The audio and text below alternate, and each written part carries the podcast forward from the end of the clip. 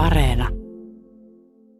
Mikä netti on? No netti on muun muassa vapaus, se on tasa-arvo ja varmasti monenlainen ihanuus, mutta on se aika monen ennen niin tärkeän esineen asian tai ilmiön hävittäjä, kuten vaikkapa tietosanakirjojen. Kevyet mullat. Toimittajana Jarmo Laitaneva.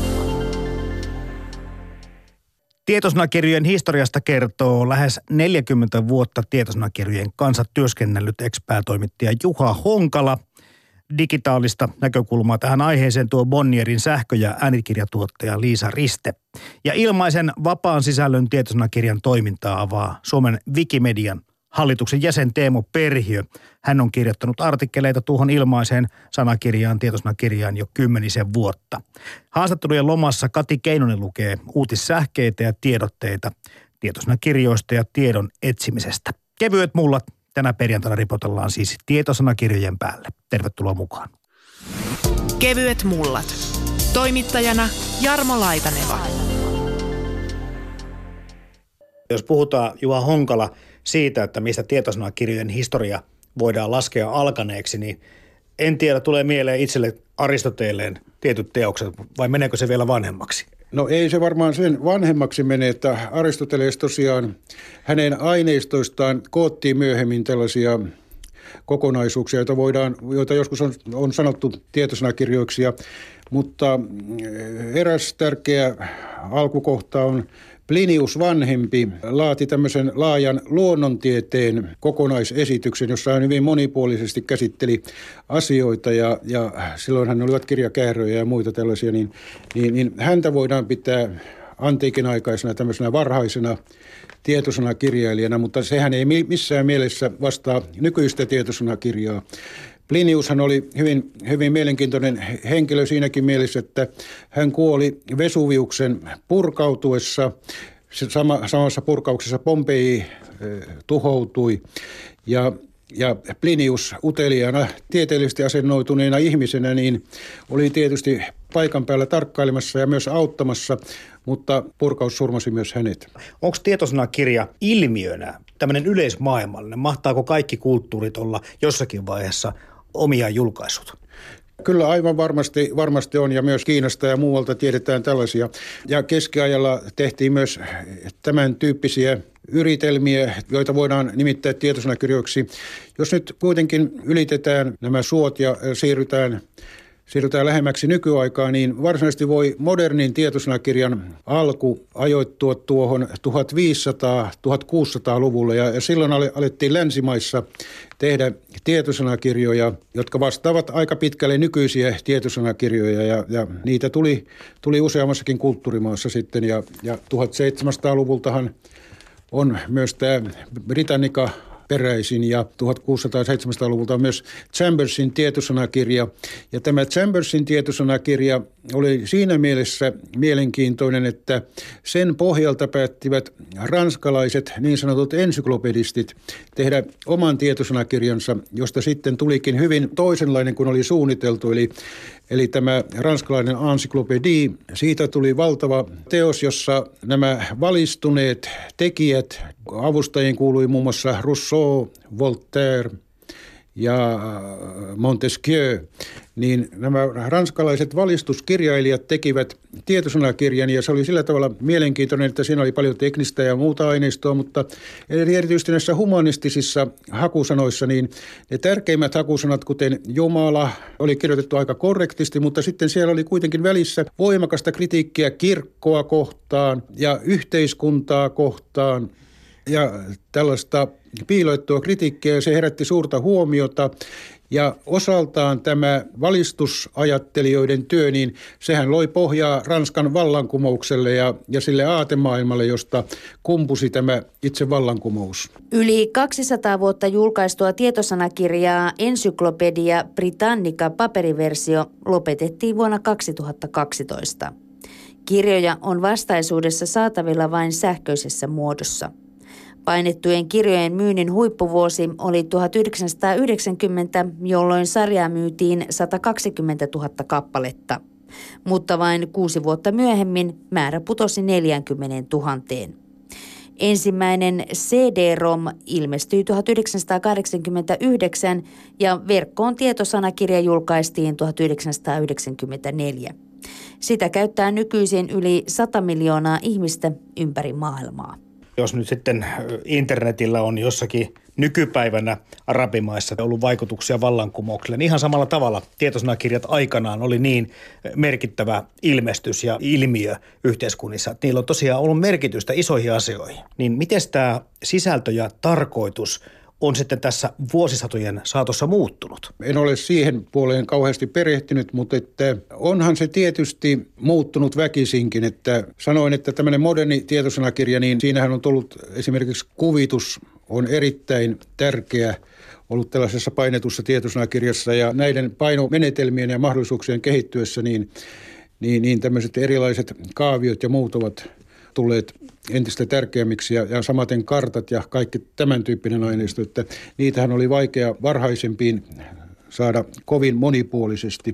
Mutta tietosanakirjojen sisältö ja tarkoitus, sillä on aina ollut tällainen tietty valistava tarkoitus. Siis meidän pitäisi oikeastaan mennä aika pitkälle ja ajatella sitä, että mikä tietosanakirja on, että mikä sen tehtävä on. Että sehän on tämmöinen tietty yleissivistyksen tiivistelmä, että siihen pyritään saamaan kaikki se, mikä katsotaan tärkeäksi ihmisen yleissivistykselle ja esimerkiksi tietyn kansakunnan arvoille ja sen näkemyksille. Ja ensimmäinen ja tärkein tehtävä, kun tietosanakirjaa tehdään, jos ajattelee nyt tämmöistä meilläkin tunnettuja painettuja tietosanakirjoja, niin on tietysti se hakusanaston kokoaminen, että siitä tulisi tasapainoinen, että eri alat olisivat mukana ja ne muodostaisivat tämmöisen ehyen kokonaisuuden. Ja myös, että nämä artikkelit olisi mitoitettu oikein, eli että Aleksis Kiveä käsittelevä artikkeli ei olisi lyhyempi kuin sanotaan nyt jotain jotain dekkarikirjailijaa käsittelevä artikkeli, mikä teoriassa voisi olla hyvinkin mahdollista.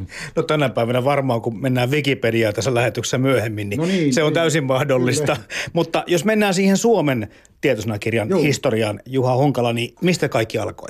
No oikeastaan se alkoi 1800-luvun lopulla. Silloin oli pari pienempää yritelmää, mutta varsinainen tietosanakirja ja tietosanakirja sanana on myös 1900-luvun alusta Emil Nestor Setälä sen muistaakseni kehitti. Ja 1900-luvun alussa sekä Otava että VSO, silloiset suuret kustantajat, suunnittelivat molemmat omaa tietosanakirjaa, mutta päättivät sitten yhdistää voimansa ja perustettiin tietosanakirja osakeyhtiö, joka vuosina 1909-1922 muistaakseni julkaisivat tämmöisen laajan kymmenosaisen paksun tietosanakirjan, siihen tuli vielä yksi lisäosa. Ja sitä oli varauduttu myymään 4000 kappaletta, mutta sitä myytiin 16 000 kappaletta, siis sarjaa. Ja tämä oli tietysti suuri menestys pienessä maassa, jossa oli, jossa oli kolmisen miljoonaa vai mitä niitä nyt mahtoi asukkaita olla.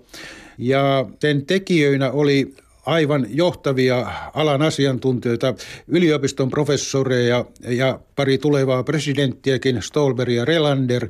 Se oli erittäin kunnianhimoinen ja erittäin hyvin tehty työ. Siinä oli muistaakseni ruotsalainen vanha tietosanakirja pohjana oli ajateltu sitä pohjaksi, mutta sitten huomattiin, niin kuin usein huomataan, kun näitä käännöstöitä sovitetaan Suomeen, niin että, että eihän se onnistu ja, ja siitä tuli aika lailla niin kuin ihan itsenäinen uusi teos ja ja se on edelleenkin erittäin, tai monessa suhteessa lukukelpoinen ja käyttökelpoinen, että eihän kaikki vanha tieto läheskään vanhene. Mutta tietysti siellä nämä painotukset ovat toisenlaisia kuin nykyajassa. Suomalaiset ovat poikkeuksellisen aktiivisia Wikipedian käyttäjiä. Tasan 15 vuotta sitten julkaistu ensimmäinen artikkeli käsitteli pientä Pohjanmaan rannikkokaupunkia. Suomalaiset käyttävät internet-tietosanakirja Wikipediaa yli 62 miljoonaa kertaa kuukaudessa. Sivuja muokkaavat ihan tavalliset ihmiset pääasiassa oman kiinnostuksensa mukaan. Päivässä Suomen Wikipediaan tulee noin 45 uutta artikkelia. Nyt on tilanne muuttunut niin merkittävästi. Olikohan se 2005, kun Suomessa viimeisin tämmöinen paperiversio tietosanakirjaa painettiin tai saatettiin markkinoille. Nyt kaikki on sähköisessä muodossa. Miltä se tuntuu tämä muutos, kun asiat muuttu nopeasti kymmenessä vuodessa? No niin, se oli, se oli aikamoinen yllätys kyllä ja tuota, kyllähän se haikeaksi, tekee mielen. Nämä kirjathan eivät ole mihinkään kadonneet, eikä, eikä se sisältö ole minnekään haihtunut. Ne ovat edelleenkin äh, käyttökelpoisia hyvin suuressa osassa. Jos otan hyllystä minkä tahansa näistä kirjoista ja avaan sivun, niin, niin saatan lukea sen sivun ja huomata, että mikään ei ole vanhentunut. Äh, sieltä on, on eräät tiedonalat, puuttuvat ja niissä ei mainita Juha Sipilää tai, tai Brexittiä, mutta että kyllä siellä edelleenkin Napoleon ja Keessar ovat mukana, että e- eivät he sieltä minnekään katoa. Sanotaan, että 90-95 prosenttia siitä on ihan relevanttia käyttökelpoista tietoa, että jollain tavalla on harhaa olettaa, että tieto ikään kuin pitäisi jatkuvasti päivittää – on sellaisia aloja, joilla tietysti tulee uutta tietoa jatkuvasti ja, ja myös tieteessä saattavat näkemykset muuttua, mutta kyllä siinä hyvin suuri osa pysyy ajasta aikaan samana, että ei, ei siinä voi sanoa, että ne olisi välttämättä kaikki vanhentuneet.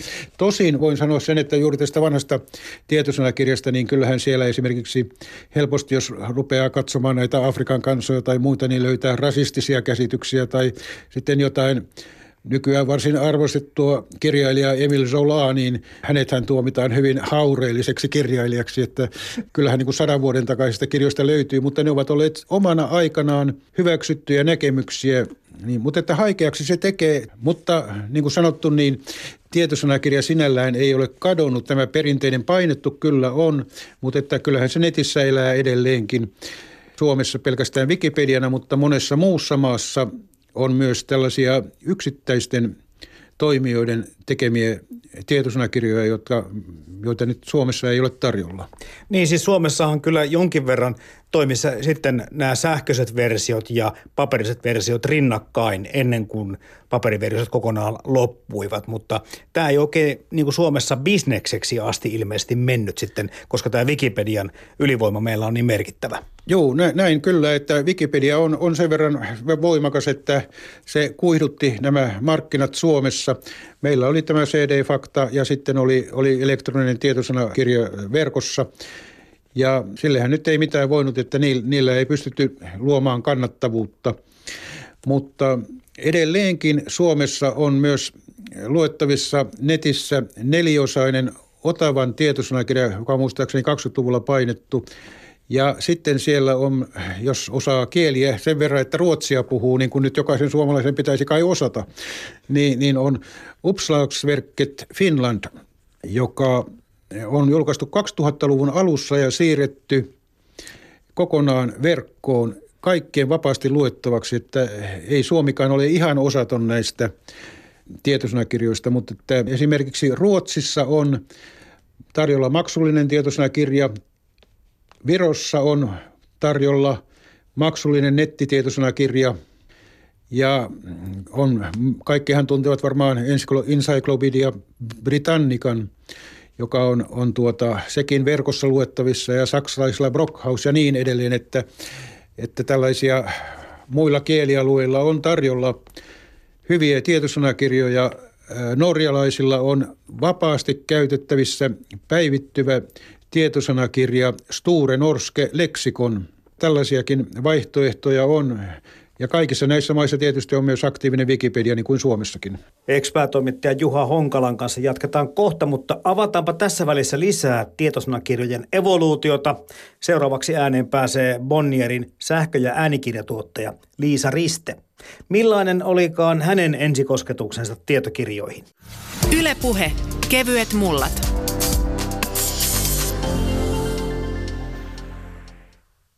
Siihen aikaan oli jokaisessa kodissa tietosanakirja, sarja hyll, kirjahyllyssä ja, ja tota, meillä oli myös koululaisille oma spektrum ja sitä sit todellakin käytettiin, että läksyjen tukena etsittiin määritelmät ja kirjastosta jopa käytiin vielä toista sarjaa katsomassa, se oli jotain tärkeää esitelmän tekoa, mutta se oli ihan, ihan semmoinen joka kodin kaluste, voi sanoa tietosanakirjasarja. Seuraava kosketus tietosanakirjoihin tuli sitten vähän niin kuin lähempää sitä prosessia, kun 80-luvun puolen välin tienoilla menin opiskelijatyttönä vuodeksi osaston sihteerin äitiyslomittajaksi. Ja tota, siinähän avautui tietysti tämä, tämä maailma, että miten sitä tehdään ja, ja mitä kaikkea siellä tapahtuu. Eihän sitä ollut tietenkään osannut kuvitellakaan, että miten paljon ihmisiä, miten paljon avustajia ja millainen prosessi se oli. Ja, ja käsityötä voi sanoa, koska silloin ei ollut vielä tietokoneita, että kaikki kirjoitettiin sähkökirjoituskoneella ja kalkkeripaperia kului ja korjauslakkaa kului ja hakusanoja aakkostettiin semmoisilla pahvisilla mitä hänen nyt oli nimeltään, sitten tämmöisiä aakkostuspahveja, joissa oli kaikki kirjaimet ja niihin väleihin. Mun tehtävä esimerkiksi oli aakkostaa niitä, ja josta ne sitten järjestyksessä otettiin ja käsiteltiin. Että voin sanoa, että olen aika hyvä aakkostamaan edelleenkin. Näiden opiskeluaikojen työkokemusten jälkeen opiskelin loppuun ja, ja tota, sain lapset ja meninkin sitten 90-luvun loppupuolella takaisin samaan paikkaan töihin. Ja tässä välissä mä olin niin kuin tutkintoni lisäksi suorittanut tämmöisen multimediatuottajan koulutuksen, joka oli ihan niin kuin uusinta uutta ja jännä uusi maailma. Eli internet oli tullut, multimedia oli tullut, ää, oli, oli tullut tämmöinen sähköinen teksti, johonka, johonka sekaan voi upottaa ääntä – videota, animaatiota ja kuvien, kuvien käyttökin oli huomattavasti runsaampaa. Ja tota, kun mä menin takaisin, niin edelleen tehtiin näitä tietosanakirjasarjoja Fakta 2001, täydennysosia muistaakseni ja kaikenlaista muuta. Mutta rinnalle oli tullut tämmöinen CD-fakta, joka oli siis CDlle painettu tässä, tästä samasta aineistosta. Eli nämä kaikki tietosanakirja-aineistot, mitä mä olin silloin 80-luvulla käsitellyt, näiden lappusten ja lippusten ja kirjoittanut koneella paljon ja muuta niiden kautta, niin ne oli sitten tämmöisessä sähköisessä tietokannassa, josta sitten ajettiin kerran vuodessa tämä CD-fakta ulos ja painettiin ja myytiin maailmalle. Aika paljon kouluihin, mutta myös koteihin. Ja sekin ero on tietysti tullut, että mä luulen, no to, toki koulut on käyttänyt aina, aina näitä paperisiakin, mutta sitten siinä on ollut aika iso asiakasryhmä myös nämä yksityiset kodit mutta sitten digituotteiden kautta on ehkä sitten enemmän menty sinne koulun kirjastoja ja tämmöisten. He olivat asiakkaita. Jos tämä paperisten tietosanakirjojen aikakaus kesti Suomessa noin sata vuotta, mm. niin, niin mitäs ikää näille CD-rompuille? Olisiko ne kymmenkunta vuotta sitten ollut tämmöisessä aktiivisemmassa käytössä? Joo, se ensimmäinen, ihan ekana oli, oli kai joku korppukokeilukin, mutta se oli ennen, ennen kuin mä olin palannut. Mutta ensimmäinen CD-fakta tehtiin vuonna 1994. Ja tota, niitä tehtiin, ne oli, niillä oli siis erittäin uskollinen ja innostunut asiakaskunta. Mutta sitten siinä 2000-luvun ensimmäisen kymmenen puolen välin tienoilla niin alkoi hiipua hiipua se kysyntä ja lähdettiin tekemään nettiin, nettipalvelua. Tämmöinen sitten nimeltään faktatietopalvelu. Ja, ja sehän oli niin kuin tämmöisen toimituskulttuurin kannalta vähän kanssa erilaista, että siinä piti olla etusivu, että et niin kuin, nämä ihmiset oli tottunut tekemään kirjaa ja nyt ymmärrettiinkin, että hei, että tässähän pitää olla etusivu, jossa tapahtuu, joka houkuttaa ihmisiä lukemaan ja löytämään, vaikka sen alla oli se hakumoottori, joka haki niitä hakusanoja ja artikkeleita esiin ja muuta. Mm. Että sehän tietenkin on se ykkösjuttu. Tietoahan sä etsit ja sun pitää helposti ja nopeasti se löytää sieltä. Tiedon määrähän lisääntyy joka vuosi. Näkyykö se tässä toimituksellisessa työssä? Joka tuutista tulee kyllä kamaa aika lailla, jos vaan niin pystyy ihminen vastaanottamaan. Mm.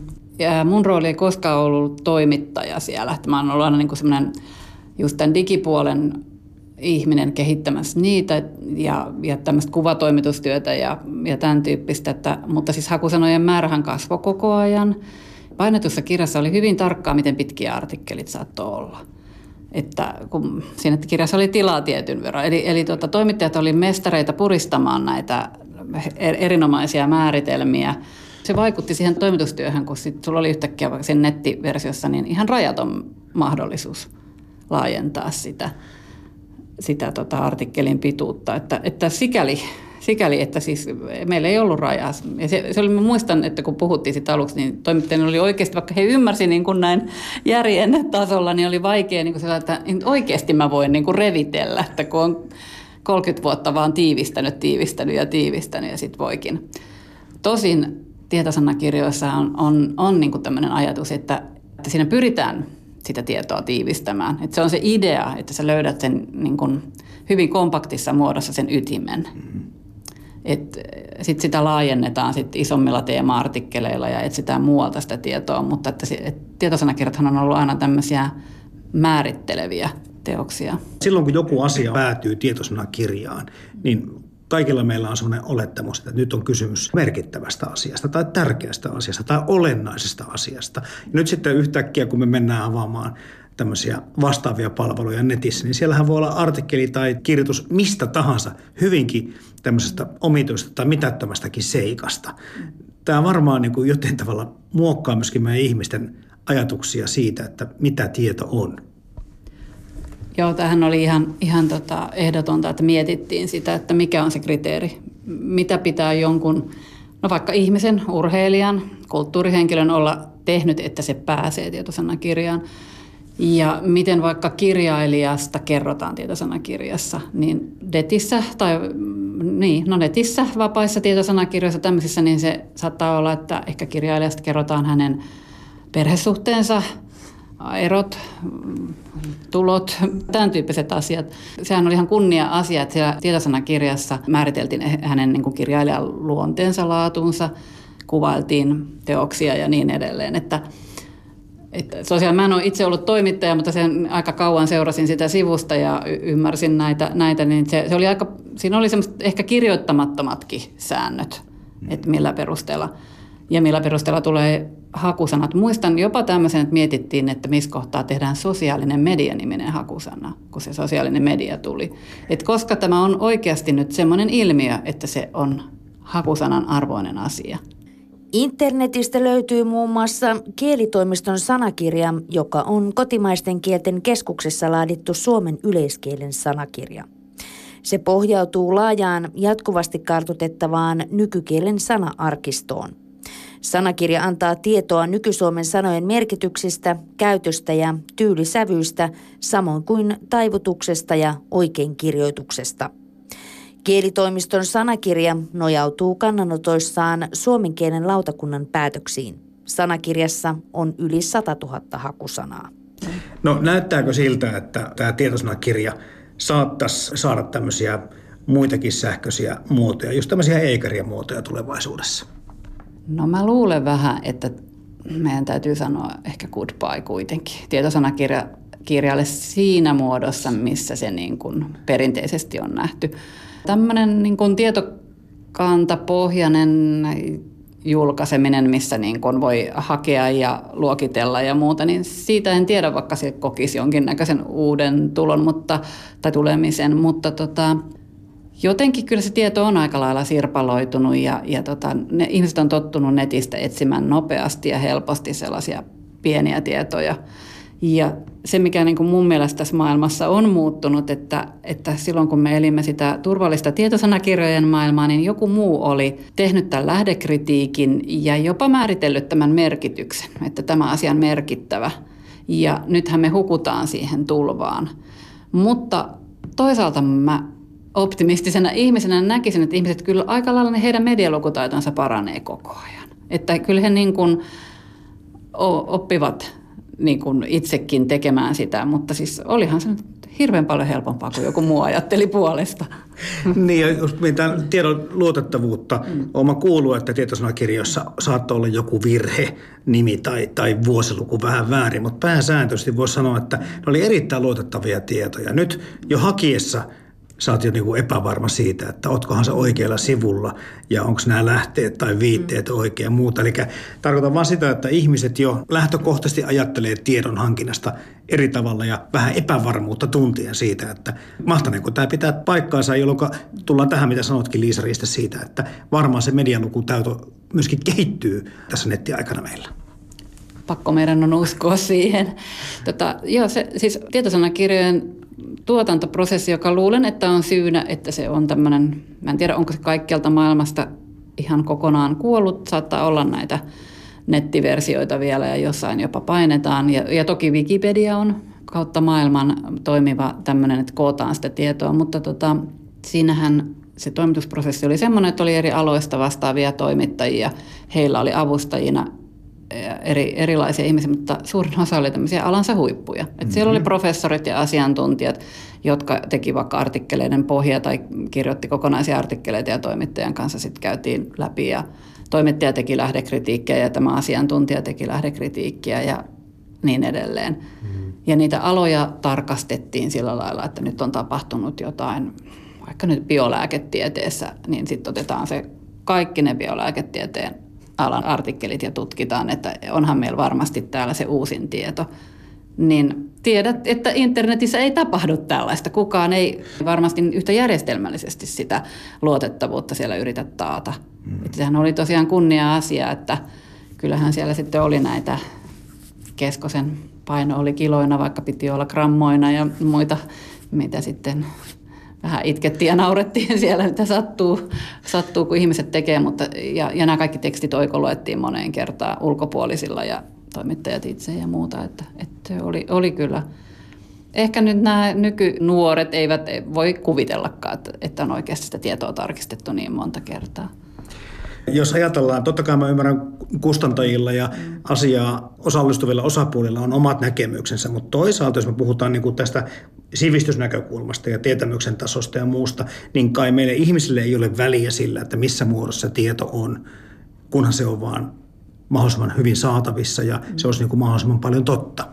Siis onhan, onhan se ihan niin kuin todella hieno ajatus, että internetin kautta ihan missä vaan maailmassa sitä tietoa saadaan, että eikä ole raskaita prosesseja painaa ja, ja, ja tämmöistä. Ja sitä tietoa on myös hirveän paljon helpompi päivittää siellä internetissä, että, että onhan se, onhan se niin kuin tärkeää, että se on helposti ja, ja halvalla saatavilla myös. Niin, et, et asiassa on useampi puoli, että toinen on tämä lähdekritiikin oppiminen ja toinen on sitten tämä, että, että kyllähän mä itsekin koko ajan kaivan kännykän esiin ja tarkistan ihan joka jutun saman tien Googlesta.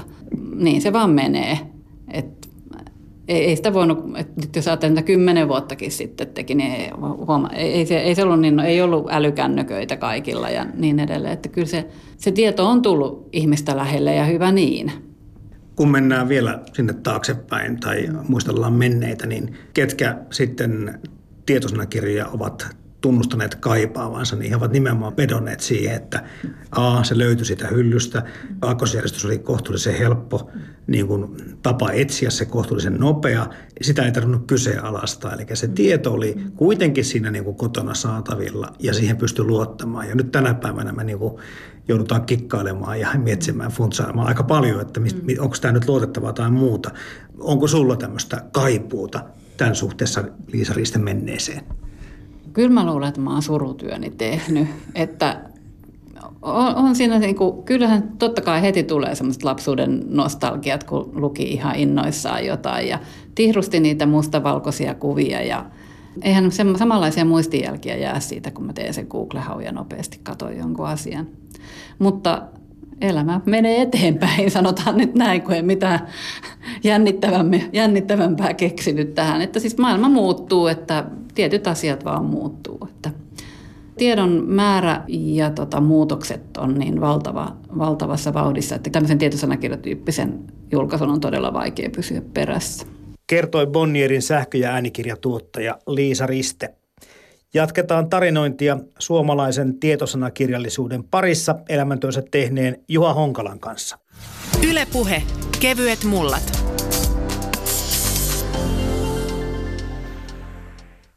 Niin kuin miettii, että toi lähtökohta oli jo noin onnistunut ja siihenkö se pohjautuu, se tuohon ihan ensimmäiseen 1909 aloitettuun tietosanakirjasarjaan se, että Suomessa on julkaistu tavattoman paljon, tavattoman laajoja, tavattoman laadukkaita tietosanakirjoja tässä vuosisadan aikana. Ilman muuta se perustuu tähän ja sitten kävi vielä niin, että kun tämä sarja oli saatu valmiiksi, niin, niin tehtiin tämmöinen herrasmiessopimus Otavan ja VSUn välillä. Ja Otava jatkoi tietosanakirjojen julkaisemista 50 vuoden ajan. Ja sieltä tuli hyvin pitkälle tältä tämän ensimmäisen tietosanakirjan pohjalta ja sen tietoja muokaten ja kehittäen useita eri tietosanakirjasarjoja Otavalta. Ja sitten 50-60-luvun vaihteessa tämä tästä sopimuksesta sitten irtauduttiin, kun perustettiin uusi tietosanakirjaniminen yhtiö, joka ryhtyi julkaisemaan omaa tietosanakirjaa ja VSOY sitten meni yhteistyöhön tämän uuden tietosanakirjan tekijöiden kanssa. Että sen jälkeen sitten tavallaan useammat, vasta 50-luvulta lähtien, niin useammat kustantajat ryhtyivät julkaisemaan tietosanakirjoja. Siihen asti se oli niin kuin tavallaan Otavan mandaatti. Ja Tämä ensimmäinen tietosanakirja, niin se oli varmaan liittyy myös tähän kansallisuusaatteeseen siinä mielessä, että haluttiin näyttää, millainen maa Suomi on ja, ja, ja se varmaan monella tavalla opetti ja, ja kannusti kansaa ja auttoi ihmisiä myös ymmärtämään, millaisessa maassa asutaan. Ja kirja-asiamiehet seuraavina vuosikymmeninä kulkivat ja tarjosivat osamaksuhinnoilla sarjoja ja ne kävivät hyvin kaupaksi ja, ja Otava julkaisi hyvinkin monia sarjoja, useampia sarjoja, suunnilleen jokaisella vuosikymmenellä keskimäärin yhden. Ja sitten tämä vielä, vielä niin kuin paisu tämä tietosanakirjatuotanto sen jälkeen, kun muut kustantajat tulivat peliin mukaan. VSOY tietysti oli suurin näistä uusista kustantajista ja siihen liittyivät sitten Tammi ja Veilin plus Jös ja muita kustantajia. Se lähti siitä liikkeelle ja, ja suomalaiset ovat aina olleet tietoa arvostavaa kansaa, mikä näkyy monessakin asiassa, että meillähän on myös tämä pikkujättiläisen perinne ja mitä missä milloin. Ja kaikki nämä ovat osoitusta siitä, että tietoa on pidetty suuressa arvossa ja erityisesti nämä suurteosmyyjät tekivät erittäin hienoa työtä kun niitä myytiin kymmenin tuhansin kappalein näitä sarjoja, niin, niin nämä eh, suurteosmyyjät pääsivät hyvin suurille tuloille ja, ja suurilla kustantajilla oli nämä omat myyjänsä ja he palkitsivat näitä sitten esimerkiksi maailman ympärysmatkoilla ja, ja tämän tyyppisille, että par, ja parhaat myyjät pääsivät erittäin hyville tuloille ja he tekivät erittäin paljon töitä ja saivat siitä tietysti ansionsa mukaan ja, ja menestyivät ja tavallaan on traagista myös se, että heiltä meni työ siinä samassa alta, että koko suurteosmyyntihän on nyt ihan toisenlaista kuin se oli silloin siihen aikaan, kun ovelta ovelle kierrettiin ja, ja käytiin tarjoamassa ihmisille teossarjoja. Minäkin tapasin paljon näitä miehiä ja naisia ja he olivat hyvin fiksuja ja sanavalmiita ja monitietoisia ihmisiä ja heitä nimitettiin aikoinaan kirja-asiamiehiksi ja sitten myöhemmin myyntiedustajiksi ja suurteosmyyjiksi ja, ja tuota, se oli semmoinen ammattikunta, joka tässä ikään kuin huomaamatta siinä sivussa katosi. Niin, mä rupesin miettimään omaa lapsuutta ja tuli mieleen se, että niin kuin ensyklopedia – jos ei sitten omassa, niin sitten naapurihyllyssä sen niminen Fakta, Faktum, Kombi, Spektrum. Nämä nimet on varmaan aika monelle suomalaiselle tuttuja. No kyllä niitä on ollut hyvin paljon, kun ajattelee, että sarjoja ja yksittäisiä teoksia, niin kyllä niitä on yli miljoona tehty. Ja VSOkin teki yli 300 000 sarjaa. Ja Otava on tietysti tehnyt vähintäänkin yhtä paljon, to- todennäköisesti enemmän. Minulla ei näitä lukutietoja ole, mutta että, ja sitten on nämä muut kustantajat myös, Veilin plus Jös, joka oli hyvin aktiivinen ja, ja Tammi ja muut tämän tyyppiset. Sitten tuli Kummerus ja Tehtiin moniosaisia, tehtiin yksiosaisia, tehtiin runsaasti kuvitettuja, tehtiin vähemmän kuvitettuja ja kyllä nämä ovat olleet hyvin, hyvin tärkeä osa suomalaista, sanoisin melkein suomalaista identiteettiä. Kirjastojen neuvonta- ja tietopalvelu etsii yhdessä asiakkaan kanssa asiakkaan tarvitsemaa aineistoa tai tietoa. Henkilökunta myös opastaa asiakkaitaan omatoimiseen tiedonhakuun ja neuvoo tietokantojen käytössä. Jos kysyttyä aineistoa ei löydy lähikirjastosta, voi sitä pyytää kaukolainaksi. Maamme kirjastot järjestävät myös ryhmille kirjaston käytön ja tiedonhaun opastusta.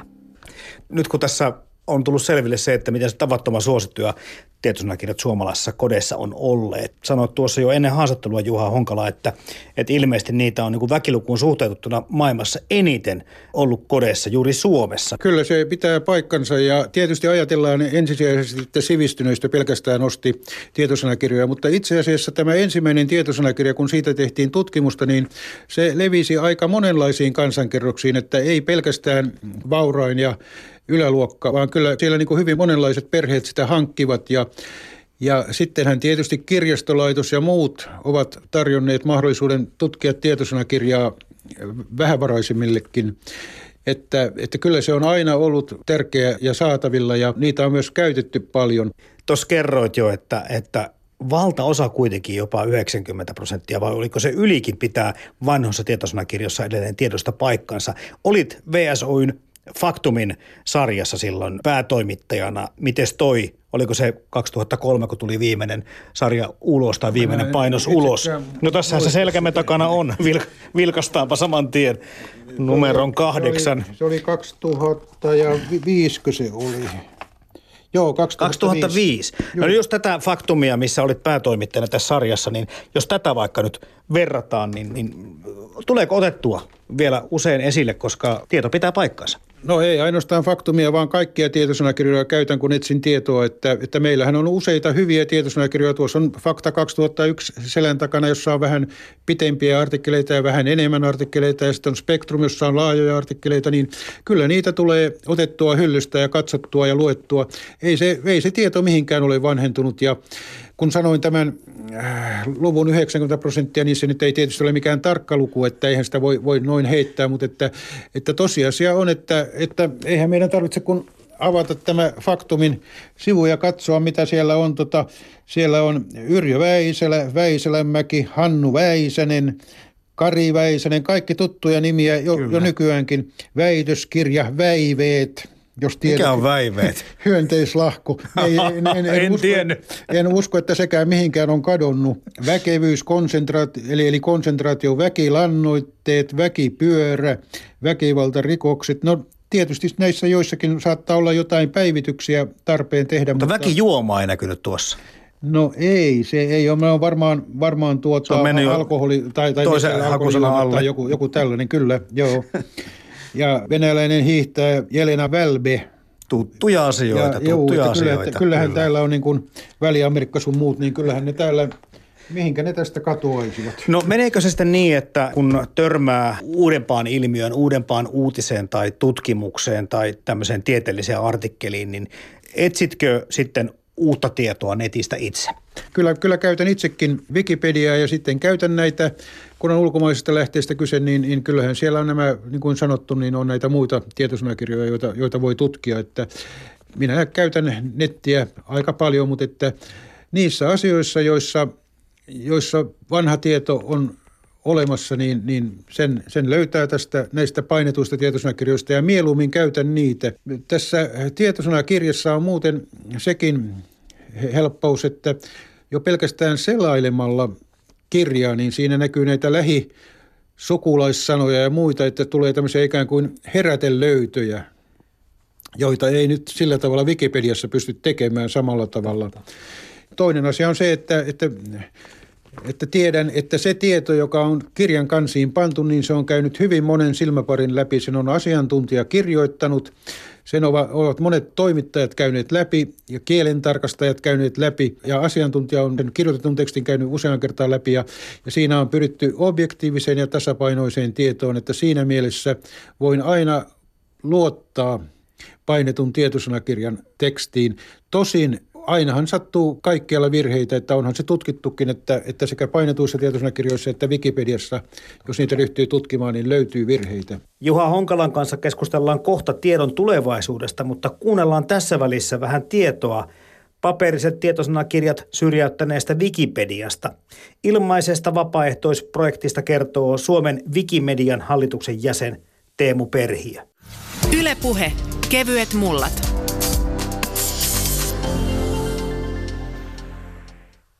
Pitäisikö Teemu Perhiö aluksi ottaa se ero, kun, kun oot Wikimediasta, niin mikä se Wikimedia Suomen ja Wikipedian ero oikein olikaan? No Wikipedia, vapaa verkkotietosanakirja on Wikimedia Foundationin omistama palvelu, mutta Wikimedia Foundation ei omista sitä sisältöä siellä, vaan lähinnä ylläpitää sitä alustaa verkossa. Niin Wikimedia Suomi taas on Suomessa oleva yleisöllinen yhdistys, joka on tämä Wikimedia Foundationin kumppani. Ja meidän tehtävänä on edistää Wikipedia ja muiden näiden Wikimedia Foundationin palveluiden käyttöä ja tuntemusta Suomessa ja muutenkin vapaan sisällön levittämistä ja käyttöä. No miten sä oot sinne Wikimedian hallitukseen päätynyt jäseneksi? Mä oon toiminut suomenkielisessä Wikipediassa kymmenen vuotta aktiivisesti vapaaehtoisena ja sitten päädyin toimimaan myös yhdistyksen puolella tekemään yhteistyötä muiden organisaatioiden kanssa voimen sisällön parissa niin viimeinen tietosanakirja ilmestyi Suomessa paperiversion reilut kymmenen vuotta sitten. Oletko Teemu Perhiö miten paljon selannut niitä tai, tai dikkaudut tämmöistä vanhaa perinnettä? Olen mä tota, lukenut joitain tai selaillut joitain vanhoja tietosanakirjoja, mitä on ollut kotona kirjahyllyssä, mutta ne on yleensä vuosikymmeniä vanhoja. Kyllä niistäkin on saanut hyvin tietoa, mutta usein ne on ollut vähän vanhentuneita. Niin, tämä Wikipedian ehkä tietenkin se, että se perustuu vapaaehtoisuuteen on merkittävä asia, mutta just se, että uutta tietoa tulee koko ajan semmoisella vauhdilla, että, että onko edes mahdollistakaan ajatella, että meillä olisi tämmöisiä painettuja versioita, koska se tieto käy aika äkkiä vanhaksi, mutta sitten kun se on verkossa, niin sitä voi päivittää milloin vaan. Kyllä, kyllä uskon, että painetusta tietosanakirjoistakin olisi iloa, mutta se voi olla aika iso kustannus tuottaa niitä samalla tahdilla kuin mitä Wikipedia esimerkiksi on mahdollista kirjoittaa artikkeleita. Niin, tämä suomenkielinen Wikipedia täyttää kai tänä vuonna, tai täytti jo 15 vuotta. Miten tämä homma Suomessa alkoi? Onko sulla siitä Teemu Perhiö tietoa? Suomenkielinen Wikipedia perustettiin vuoden 2002 helmikuussa, mutta ei silloin ensimmäisenä vuotena kauheasti mitään merkittävää tapahtunut. Tietokannassa ensimmäinen tai vanhin artikkeli Kaskinen niin on vuoden 2002 syyskuulta. Varsinaisesti vasta seuraavana vuonna alettiin toimittaa niitä tietosanakirja-artikkeleita et parhaimmillaan suomenkielinen Wikipedia oli 13 suurin kieliversio, mutta tänä päivänä se on 82 suurin. No mikä se tekee sitä ihmisestä wikiaktivistin tai wikiaktiivin? Millaista yhteiskunnallista paloa sä tunnet tuolla jossakin sisälläsi siitä, että haluat näitä artikkeleita kirjoittaa ja, ja tuoda tätä niin kuin vapaata tietoa kaikkien luettavaksi? No Joo, toisaalta tässä on niin kaksi eri näkökulmaa. Että yksi on se, että on kokenut tärkeäksi sen, että voi itse olla osana sitä yhteisöä, joka tuottaa vapaasti käytettävissä olevaa tietoa verkkoon. Ja toisaalta toinen on taas se, että samalla itse oppinut uusia asioita ja voinut opiskella, kun on kirjoittanut niitä artikkeleita. Tuossa kerrot, että eka vuonna 2002 oli yksi artikkeli ja se lähti sitten pikkuhiljaa siitä kasvamaan, niin miten tämä homma on tässä vuosien tai 15 vuoden aikana muuttunut? No siinäkin voi ottaa monta eri näkökulmaa. Tietenkin alussa se toiminta oli muutoksessa, kun kaikki käytänteitä vasta luotiin ja yhteisö kasvoi kovaa vauhtia ja artikkeleitakin saattoi luoda kaikenlaisista keskeisistä aiheista, mistä ei voi luoda niitä artikkeleita, niin siinä vasta haettiin sitä, miten se käytännössä toimii. Mutta pian siinä luotiin ne keskeiset käytännöt, jotka eivät kauheasti muuttunut viimeisen kymmenen vuoden aikana. Ja näitä keskeisiä käytänteitähän on neutraalin näkökulman vaatimus, se, että lähteet merkitään ja niin viitataan ja myös uuden tutkimuksen kieltäminen, eli kaiken tiedon pitäisi olla käytännössä julkaistu jossain muualla ensin. Totta kai se on näppärä katsoa Wikipediasta äkkiä se tieto, mutta mistä te muokkaajat sen tiedon sitten tarkistatte ja varmistatte ennen kuin se Wikipedia menee? Yksi niistä keskeisistä käytännöistä on se lähteiden merkitsemisen vaatimus, eli kaikki lisätty tieto pitäisi perustua lähteisiin ja sitä sitten valvotaan, että lisätyihin tietoihin on merkitty sen lähdeviite. Mitä parempia lähteitä on käytössä, niin sen parempia yleensä artikkelitkin on. Usein kuulee sitten lainattavan Wikipediasta jotakin artikkelia tai tämmöistä määritelmää, lyhyttä tai sitä vähän pidempää. Miten sä Teemu Perhio ajattelet siitä, että aina ei kuule sitä mainintaa, että lähde on Wikipedia? No Wikipedia pitäisi ylipäänsä käyttää lähteenä mihinkään selvitykseen sen tietohan voi käyttää vapaasti, mutta se on julkaistu sellaisella lisenssillä, että kun sitä käyttää, niin se pitää tietenkin mainita, jos siis tekee suoria lainauksia. Mutta se, mitä mä tarkoitin sillä, että ei saisi käyttää lähteenä, niin johtuu siitä, että Wikipediahan voi sen muokata. Eli vaikka meidän käytännöt kieltää uuden tutkimuksen julkaisemisen, niin jos artikkelissa saattaa olla sellaista, ja jos sitä artikkelia lainataan vieläpä kertomatta, että se on Wikipediasta jossain mediassa, niin se on helposti alkaa kiertää siellä minkä verran Suomen Wikipedian sivustolla, minkä verran se voi sisältää virheitä? Pääsääntöisesti Wikipediahan on ihan luotettava. Esimerkiksi Helsingin Sanomat teki tutkimuksen, jossa ne tutki tiettyjä artikkeleiden luotettavuutta ja paikkansa pitävyyttä, niin siinä totesi, että arkisessa tiedonhaussa se on ihan luotettava. Mutta näiden Wikipedian ominaispiirteiden vuoksi niin ei se sitä tulisi käyttää lähteenä. Eli tiedot kannattaa aina tarkistaa useista eri lähteistä. Ja tässä Wikipedia onkin hyvä, koska lähteet pitää merkitä, niin artikkeleissa yleensä myös viitteitä niin muihin lähteisiin, joista niitä kannattaa lähteä tarkistamaan. Eli Wikipedia on hyvä lähtökohta tiedon etsimiseen, koska se tiivistää lähteessä esitetyt olennaiset pointit ja sitten voi helposti lähteä niitä lähteiden kautta syventämään sitä tietämystä. Se, mikä erottaa Wikipedian myöskin näistä perinteisemmistä paperisista tietosanakirjoista on se, että Wikipediassa voi olla artikkeleita vähän niin kuin mistä vain. Eli se laajuus ja, ja se, että tieto ei, voisi sanoa näin, että jos tietosanakirjaan päätyy joku asia, niin sillä on ollut varmasti merkitystä ja se on sen paikkansa siellä ansainnut. Miten Wikipediaan, saako sinne kirjoittaa artikkelin mistä vain? No tämmöinen pääsääntöinen ohjenuora, että jos aihetta on käsitelty lähteissä huomattavalla laajuudella, niin yleensä se on, voi ansaita paikkansa Wikipediassa. Eli se lähtee siitä, että on niitä lähteitä, joiden perusteella kirjoittaa se artikkeli. Tietenkin on erilaisia ohjenuoria ja toimituksellisia valintoja, että miten niitä aiheita käsitellään Wikipediassa, mutta jos on paljon käsitelty lähteessä, niin se on yleensä hyvä lähtökohta sille, että artikkeli Wikipediassakin on perusteltu. Kun Suomessa on perinteisesti arvostettu yleissivistystä, niin näkyykö tämä esimerkiksi Wikipedian artikkeleissa? Siis tarkoitan aiheita tai sisältöjä tai niitä lukumääriä. No, artikkelien lukumäärässä näkyy erityisesti se, mistä kirjoittajat on kiinnostuneita. Niin tämmöisissä yleisartikkeleissa niin, tai semmoisissa aiheissa, mitä voi yleensä kuvitella löytävästi tietosanakirjasta, niin kyllä niitäkin on luotu sille tietoisesti yleissivistys mielessä, mutta kyllä niissäkin löytyy vielä paljon kehitettävää koska yleensä ihmiset kirjoittaa siitä aiheesta, mistä on kiinnostuneita. Mutta esim. tällä hetkellä suomenkielisen Wikipedia muokkajayhteisö on aloittanut projektin, jossa kehitetään ihan tietoisesti sataa keskeistä Suomeen liittyvää artikkelia tai juhlavuoden kunniaksi. Eli tämmöistä ohjaavaa kehitystä myös tehdään, ettei pelkästään luoteta siihen, että pikkuhiljaa ne keskeiset artikkelitkin kehittyisi hyvälaatuisiksi.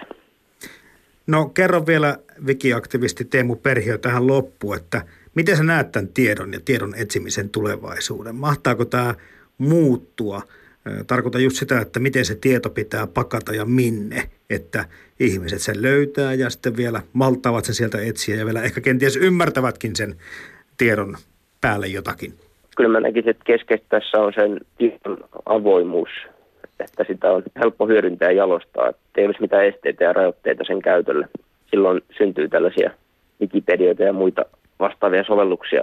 Ja kyllä mä näen, että Wikipedialläkin tulee olemaan vielä iso rooli pitkänkin aikaa, mutta sitten sen rinnalle tulee muita sovelluksia, jotka perustuu tähän avoimeen dataan. Ja yksi näistä on Wikipedian sisarhanke Wikidata. Sinne voi tallentaa rakenteesta tietoa, eli sitä voi lukea koneellisesti. Sinne voi tehdä fiksuja kyselyjä ja saada tarkkoja vastauksia, mitä ei välttämättä pysty sitten pelkästä tietosanakirjan hakukentästä löytämään. Ja sitten siellä on esitetty tieto kieliriippumattomassa muodossa, eli jos sä tulet vaikka Tsekistä digidataan, niin siellä on esitetty ne tiedot tsekiksi. Sieltä voi tehdä koneellisesti kyselyt, eli hakea vaikka kaikki kohteet, jos on esityksenä pääkaupunki ja kaikki kohteet, jotka maanosana on Eurooppa, niin se tekee listauksen Euroopan pääkaupungeista. Wikipedian ideologiaa avasi Suomen Wikimedian hallituksen jäsen Teemu Perhiö. Ja takaisin tietosanakirjatoimituksen ekspäätoimittaja Juha Honkala Juttuselle, jota nykymeno ja tulevaisuus hieman huolestuttaa. No nyt sitten semmoista uutta tietoa, joka ei oikeastaan kovin mukavalta tunnu. Näitä tietosanakirjoja, sarjoja tosiaankin Suomeen on kyllästetty, tai Suomi on niillä niin kyllästetty, että niitä on paljon tarjolla, ei pelkästään kuolenpesissä, vaan ihmiset luopuvat myöskin kirjahyllyystään pikkuhiljaa. Ja niitä on niin paljon, että antikvariaatit sanovat, että eivät välttämättä halua ottaa edes ilmaiseksi vastaan. Joo. Siellä on aika monta, voisi sanoa siis kymmeniä tai satoja tai tuhansia sarjoja, eli käyttökelpoista tietoa, joka ei tunnu Suomessa kelpavan kenellekään. Tekee vähän surulliseksi. Se tekee surulliseksi kyllä, ja, ja kun niitä kannetaan ei ainoastaan paperinkräykseen, vaan tuohon sekajätteen roskikseen, niin, niin kyllähän se niin kuin masentaa. Siellä on kuitenkin jäsenneltynä voisi sanoa se, mikä ihmisen yleissivistykselle on olennaista, niin se löytyy, löytyy näistä tietosanakirjoista. Ja, ja se on tämmöistä hyvin suuri osa siitä, mitä netissäkin pyörii, niin, niin se on tämmöistä niin kuin päiväperhosia ja, ja, ja pintavaahtoa, joka sitten äh, haihtuu pois lyhyen ajan päästä. Toinen asia on se, että, että tietosanakirjoissa on myös nämä asiat suhteutettu toisiinsa, että, että ne on tasapainoisesti eri alat arvioitu ja, ja alojen sisällä eri henkilöt arvioitu ja monipuolisesti ja pyritty esittelemään heidän työstään se kaikkein olennaisin. En tiedä, pystytäänkö tässä kaikissa internetin lähteissä tekemään sama asia. Tähän kaikkeen liittyy se, että Suomessa, kuten sanottua, on arvostettu yleissivistystä tavattoman niin. korkealle.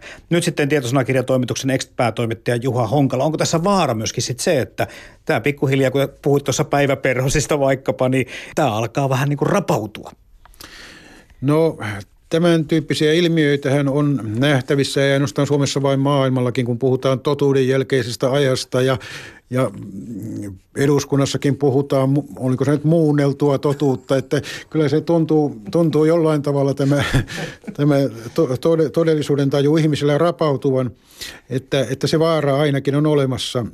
Kyllä kai edelleenkin faktat ovat arvossaan ja, ja kyllähän – hyvät lehtimiehet ja hyvät toimittajat ylipäätänsä journalistit ja, ja muut niin pyrkivät tarjoamaan oikeaa tietoa, että se on, se on heidän vastuullinen tehtävänsä ja, ja uskon ja luotan siihen, että he tämän tehtävänsä myös hoitavat hyvin, että Ymmärtääkseni myös Wikipediassa on pyritty siihen, että tieto on oikeata, ja, mutta se mikä siellä on tietysti vaarana on, että se siellä päivitykset jäävät helpommin kuin painetussa kirjassa tekemättä, että kyllä tämä totuuden jälkeinen aika tietysti aika huolestuttavalta kuulostaa.